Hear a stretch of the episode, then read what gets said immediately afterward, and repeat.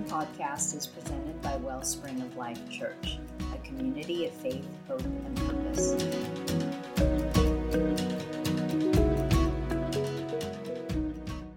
Good evening, everybody.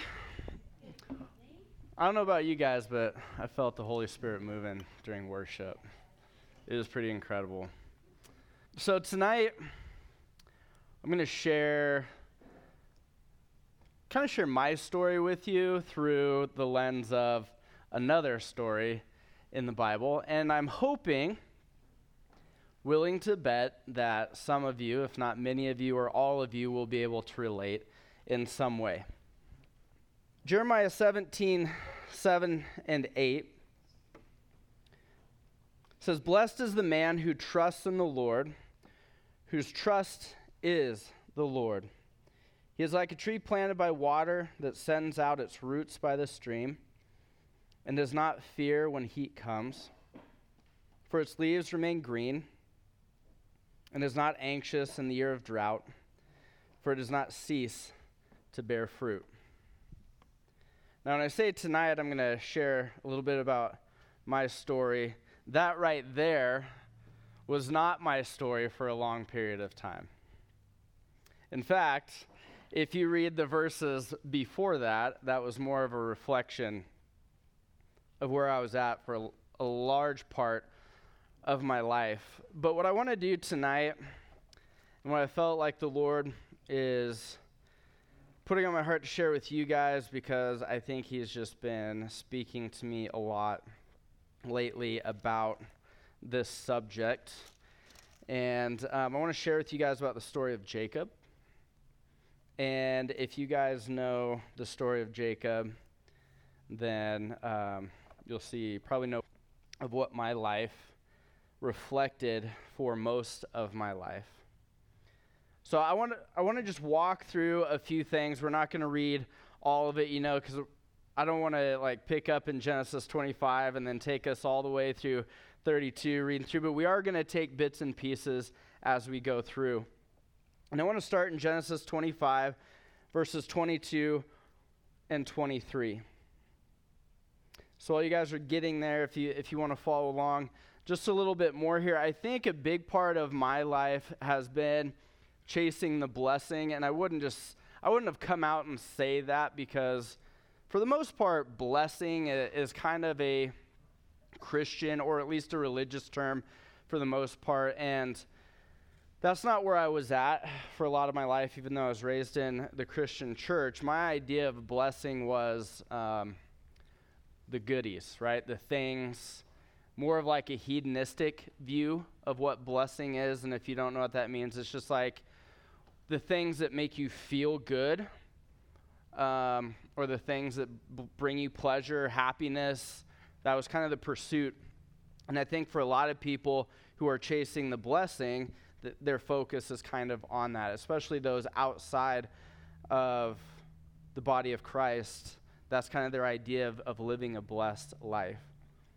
And even we hear some of that in the church itself, some pastors out there um, that, that will proclaim, like, your best life now, and um, God wants you to be healthy, happy, and um, wealthy and all of that stuff. But that, that comes from a misconception of what a blessing really is. In fact, the Hebrew word for blessing that we read here in Jeremiah 17 and other passages like in number 6 where it's like the Lord bless you and keep you that word is barak which actually is the, the notion of bringing you to your knees in praise so to live a blessed life is to live a life from our knees praising the Lord.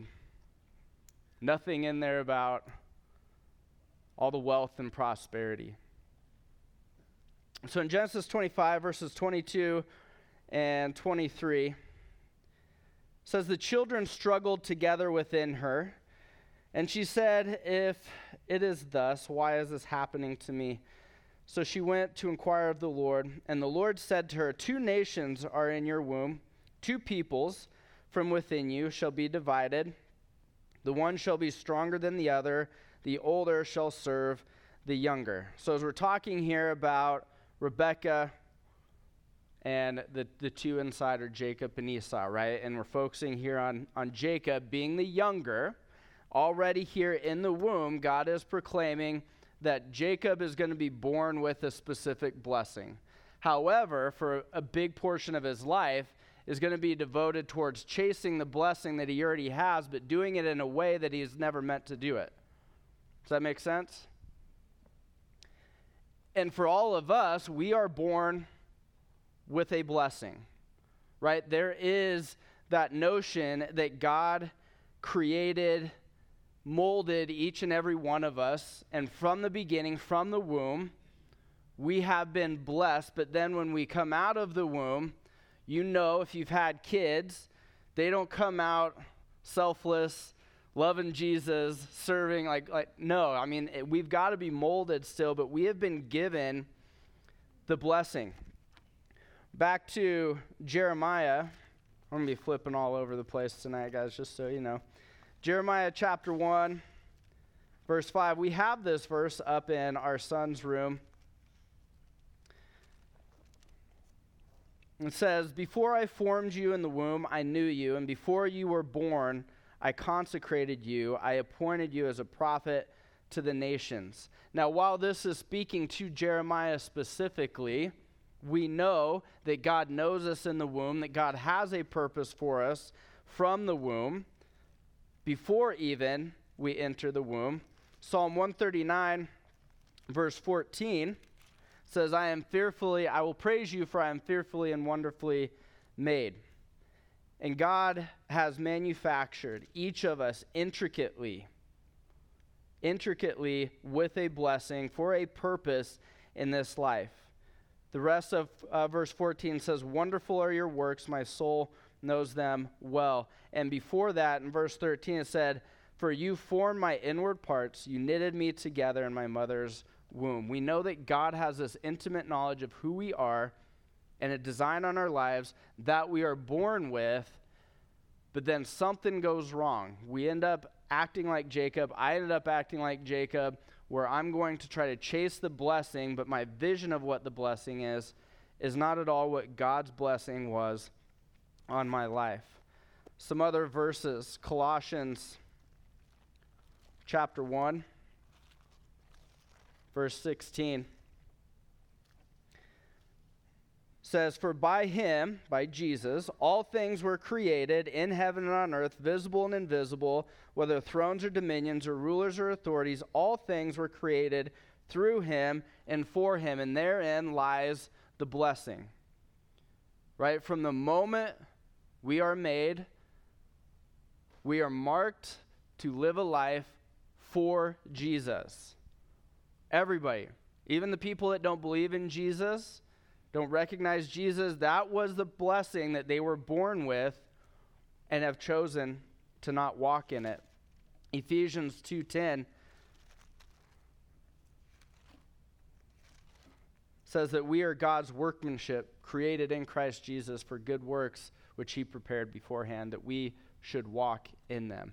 And I think that's really encouraging for, for me to know that there has been things that God wants me to do with my life. And no matter how bad I screwed it up for the first almost three decades of my life, he was still faithful to pursue me just like he is with Jacob.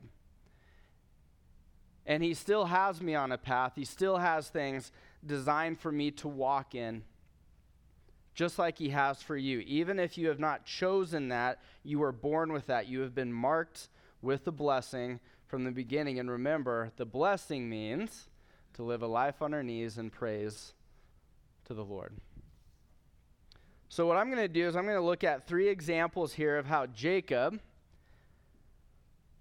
tried to chase the blessing in his own way.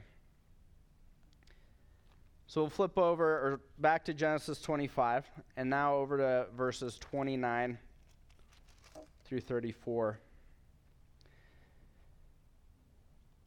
So Esau comes in, he's famished, on the verge of, of dying, so he thinks, and Jacob's going to take advantage of this. Once, when Jacob was cooking stew, Esau came in from the field and he was exhausted. And Esau said to Jacob, Let me eat some of that red stew, for I am exhausted. Jacob said, Sell your birthright now. Esau said, I'm about to die. Of what use is the birthright to me? Jacob said, Swear to me now, so that we so that he swore to him and sold his birthright to Jacob. Then Jacob gave Esau bread and lentil stew, and he ate and drank and rose and went his way. Thus Esau despised his birthright. Little to Jacob's knowledge is that birthright was already his. So he just manipulated Esau out of something that wasn't Esau's in the first place. So here we see Jacob pursuing a blessing through selfish ambition. And that, that was my story for a long period of time. And I admit there's times I'm still selfish. I would be lying if I said I wasn't. But Jacob wanted the birthright at the expense of his brother. He sought to exploit his brother. He, he sought to manipulate people in his life to achieve a goal of achieving a blessing that he wanted. He used what he was good at to take advantage of someone else. You know, the world tells us the message out there is make more money, get the promotion, make the deal, build the retirement fund, establish your comfort, further your goals with little regard for the needs of other people. And I'm not exactly just saying like going out and manipulating this wrong perception of what a blessing is. And that was me. I wasn't looking at the people that God had placed into my life. I had my four year plan, I had my career goals, I had relationship goals, I had all these different things that I wanted to achieve. And so many people passed by that I could have been serving, I could have been loving, I could have been helping. But for a lot of my life, that wasn't the case. You know, at best, if we were to give Jacob like the benefit of the doubt, right here, say, yeah, he wasn't exactly like manipulating or exploiting. It's like, at the very best, I mean, you'd have to kind of ignore what's said in the Bible, but at the very best, he was at least living through reciprocity. And I've talked about that in here, and this is something I think more of us could probably relate to the idea of reciprocity, doing something for someone else in order to get something in return, or in the hopes of getting something in return. Right? It's, it's the same problem. It's selfish ambition. Jesus calls us to serve selflessly. And to serve selflessly means that you don't care how it comes back to you, right? If Jacob was living with the blessing in mind, the right blessing in mind, he would have given willingly, lovingly, gladly given Esau the stew. But instead, here's my chance to get ahead. You know, Philippians 2, verses 3 through 4 talk about doing nothing out of selfish ambition or con- conceit, but regarding others as better than ourselves and not looking after only our own needs, but after the needs of other people.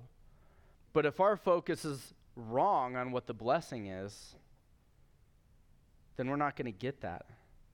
We're not going to walk in that. We're going to reflect more of what Jacob is doing here, like I did for much of my life. Second thing, we're going to flip over to Genesis chapter 27. Here, Jacob, being the trickster again, that's his life, right? Life of deceit. And deceit has been a big part of my life too, unfortunately. I learned that from, from an early age, like Jacob, and did that to get ahead. And here, Jacob's going to show us a different example of deceiving others. Genesis 27, verses 5 through 10. Now, Rebekah was listening when Isaac spoke to his son Esau. Isaac had just told his son, you know, go out, kill some game, come back, prepare it so I can eat it before I die and I can bless you. But Rebekah heard it. So when Esau went to the field to hunt for game and bring it, Rebekah said to her son Jacob, I heard your father speak to your brother Esau. Bring me game and prepare for me delicious food that I may eat it and bless you before the Lord before I die. Now therefore, my son, obey my voice as I command you. Go to the flock and bring me two good young goats so that I may prepare them delicious food for your father, such as he loves. And you shall bring it to your father to eat, so that he may bless you before he dies. So here it's not Jacob coming up with the idea, it's his mom. And sometimes we can pursue blessings outside of God's plan because of the persuasion of other people in our lives. And I didn't always surround myself with the best influences. Sometimes I was the bad influence, sometimes it was the other people that were a bad influence. However, we fed off of each other, just like Jacob's mom, somebody that Jacob should have been able to trust is going to lead him in a deception. You know, Rebecca, even though she came up with the plan, Jacob is going to, he's not going to refuse. He's going to do everything to a T, even though he voices some concern about it. His concern is getting caught, not whether or not it's the right thing to do. So you know already it's not taking a lot of persuasion because this has been Jacob's heart from the beginning. And he's trying to pursue this, this blessing, on behalf of his mom. His mom living from a place of fear, just like Jacob is. Psalm 1 talks a lot about, actually, throughout the Psalms, you get a lot of contrast, you know, wise, foolish, and, and the outcomes of those.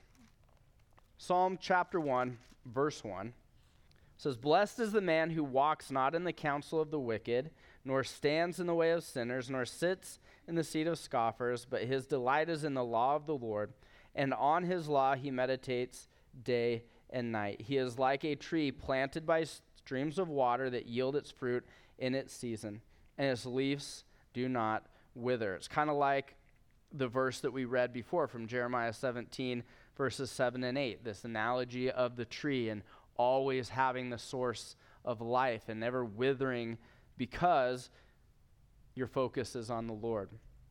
But instead, there are people who will take counsel or, or do things that other people are suggesting that you do or you know there's always going to be people out there that don't want you to serve the lord wholeheartedly and it might not be like outright open deceitfulness it could just be like ah you, you don't need to go to church you don't need to do that stuff. Let's just ah, let's just stay home. Let's let's not serve. Oh yeah, those people are broken down on the side of the road. We're late. Keep moving. It can be those simple suggestions of ignore the people around you. Don't pour your heart into your faith. Don't pursue Christ wholeheartedly. Those things are very similar to what Rebecca is doing to her son right here. Don't walk in the plan that God has for you. That is what she is saying. Don't trust the Lord. Do it your own way. And I had people in my life speaking those things into me. And just like Jacob, it, it tied into that selfish pursuit that I already had. Romans 12, 2 says to not be conformed to the world, right? To, to have our minds renewed in our faith and to not think that way, to be focused on the Lord, to have the right mindset of what it means to be blessed and to pursue Christ. Let's look at a third a third time here. Skipping all the way over to Genesis chapter 31. A lot of his life has gone by, so he left. Jacob left home. That was a big negative outcome, breaking up of the family, and he goes and he's serving Laban to try to earn a wife. And, you know, it, it doesn't go like he had planned. The trickster gets tricked multiple times throughout this. It's, it's like, you know, you reap what you sow big time in this story for Jacob. And even through all of it, God was with him. Right? God blessed him at this, at this point. But that wasn't enough for Jacob because Jacob still doesn't see that it is God at work, what blessing actually means, and what he's going to end up doing is tricking Laban one last time.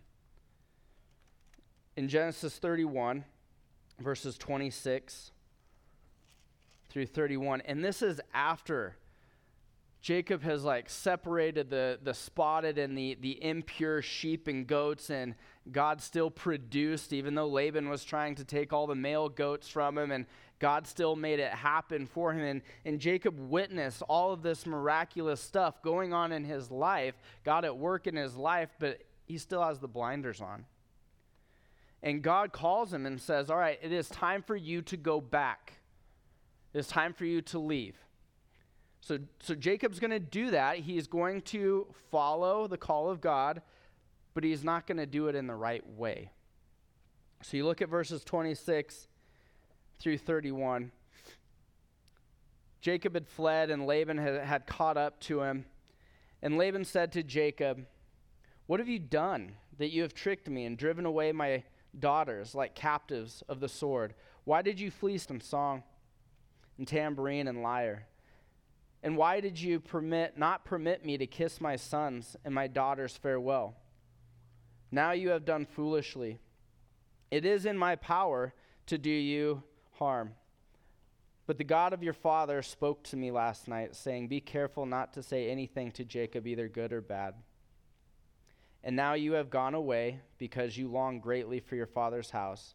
But why did you steal my gods? Jacob answered and said to Laban, Because I was afraid, for I thought that you would take my daughter or take your daughters from me by force.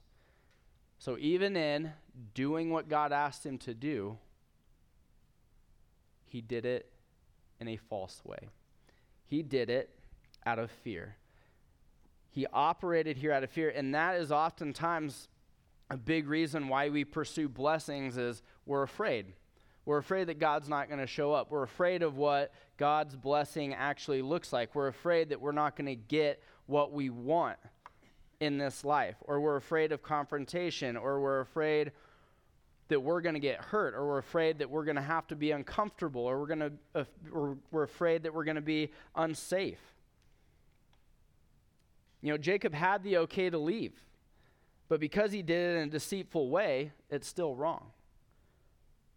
He fled to avoid the confrontation with Laban. He tried to take the easy way because he was afraid. And even though God called him back to the land, Jacob tried to do it in a way that required less of him and ended up hurting other people. You know, we can do what God wants us to do, but we hurt our own efforts and the potential outcome of being faithful when we hold back, when we try to maintain our comfort, when we bypass the difficult parts of the calling on our lives, when we try to pursue God's calling in our pajamas, in our living room, on our sofa, in our cars, in the comfort of not knowing if we're going to be able to cover bills because we gave a lot this month or whatever the case may be. But if God calls us to do something, we can't do it out of fear. We can't, because it is going to hold us back. And for a lot of my life, I, I claimed to be a Christian. I, I believed in Jesus. I even did things to show that I was a follower of Jesus, but so much of it was watered down. I would say still there's times that I do it watered down. And there are people in my life, there are people in your lives that need you, need us to not follow out of fear.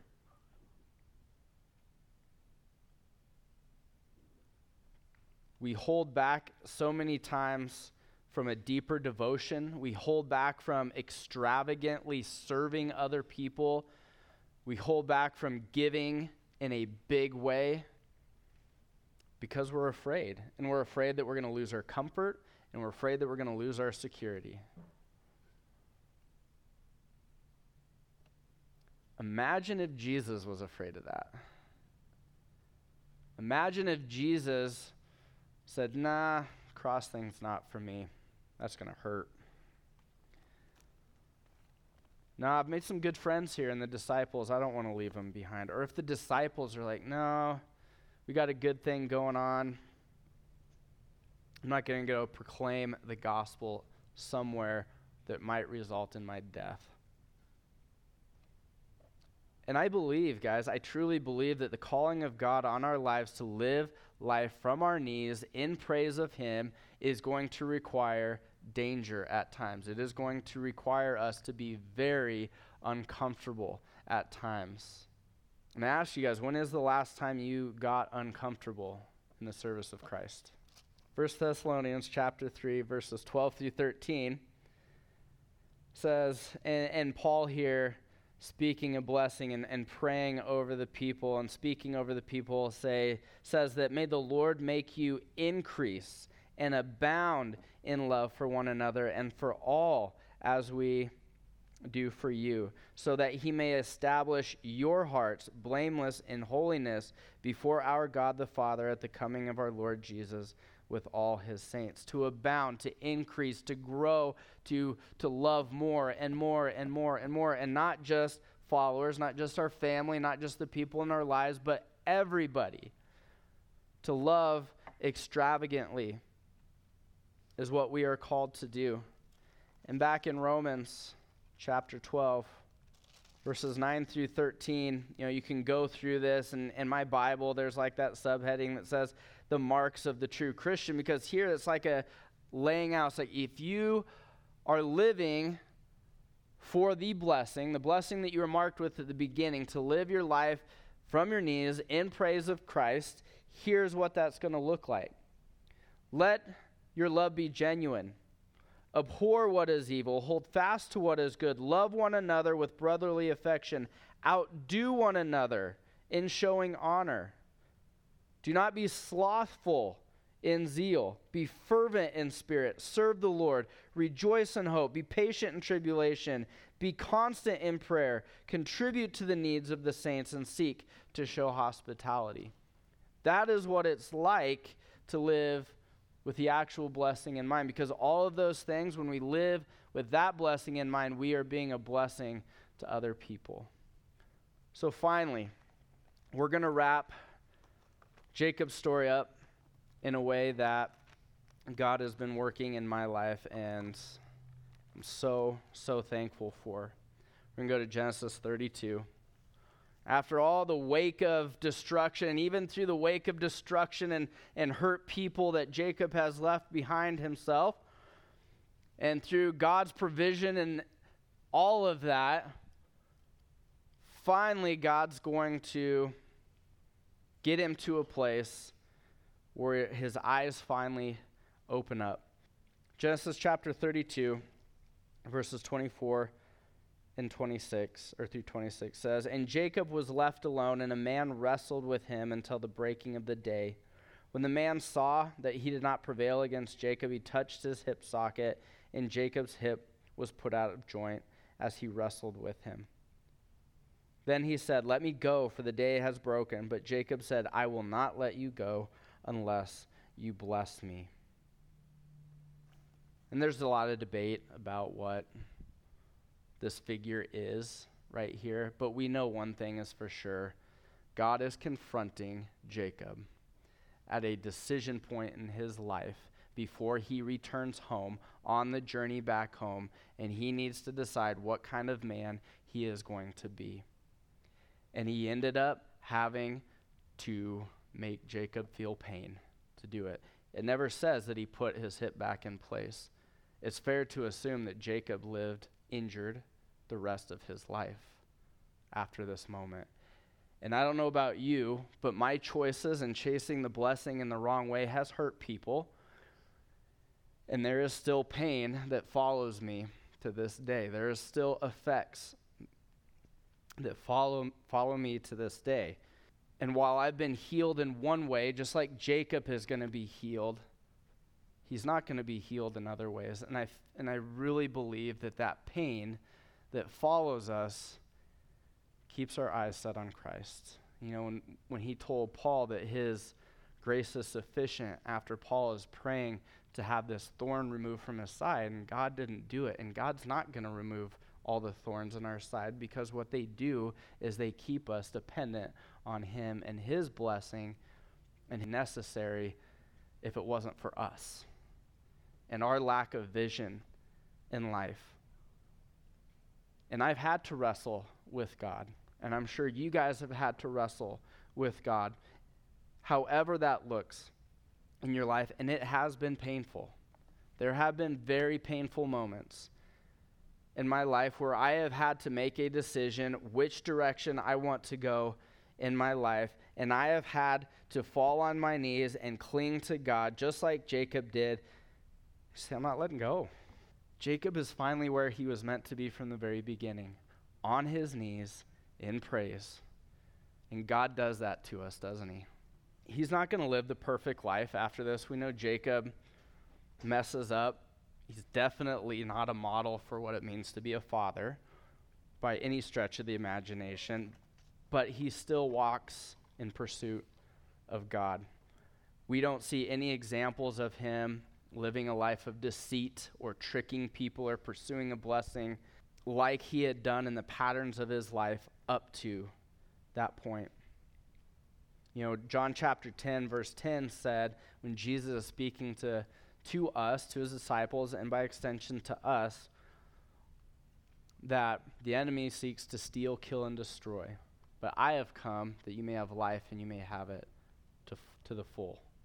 And that life is not the life that many of us choose to live.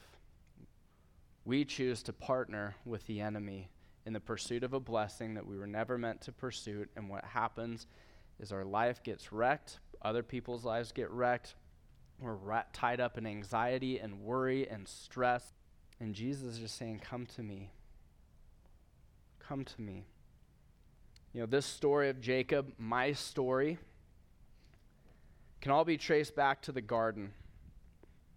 Everything in this Bible can be understood through the lens of the garden. What God did is He gave Adam and Eve the choice of two trees. And for each of us, we have the choice of those same two trees. One tree has the forbidden fruit to take knowledge for ourselves, to live a life for ourselves, to elevate ourselves, but right next to that tree is the tree of life. It's the same thing that John chapter 10, verse 10 is talking about. Take from the tree, and you're going to die because the enemy is here to steal, kill, and destroy. Eat that fruit and see how it goes for you, or stop and eat from this tree. And that's one thing I think a lot of us miss is that Adam and Eve could have eaten from the tree of life. They could have chosen that. It wasn't forbidden but they chose to eat from the wrong tree. You know, we can ignore God's path for our lives. And what, what happens probably more often is we try to add to his plan for our lives. Like, yeah, I want the Christian gig, but I want this too. And we know it doesn't work that way. We're not eating from both trees because once they ate from one tree, God took the other one away out of grace, out of mercy. But fortunately, He gave us another tree down the road. You know, guys, we, we can pick, we can grasp for the blessing, we can chase the blessing, or we can cling to the one who gives the blessing. We can bypass the hurt and the pain. We can stop. We can put the fruit down. We don't have to eat from it anymore. Because unlike Adam and Eve, we continue to pluck the fruit from the branches.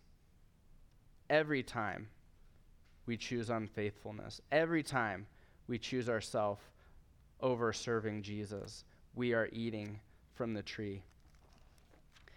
In John chapter 4, Jesus is meeting with a woman from the well who has eaten from the tree all of her life.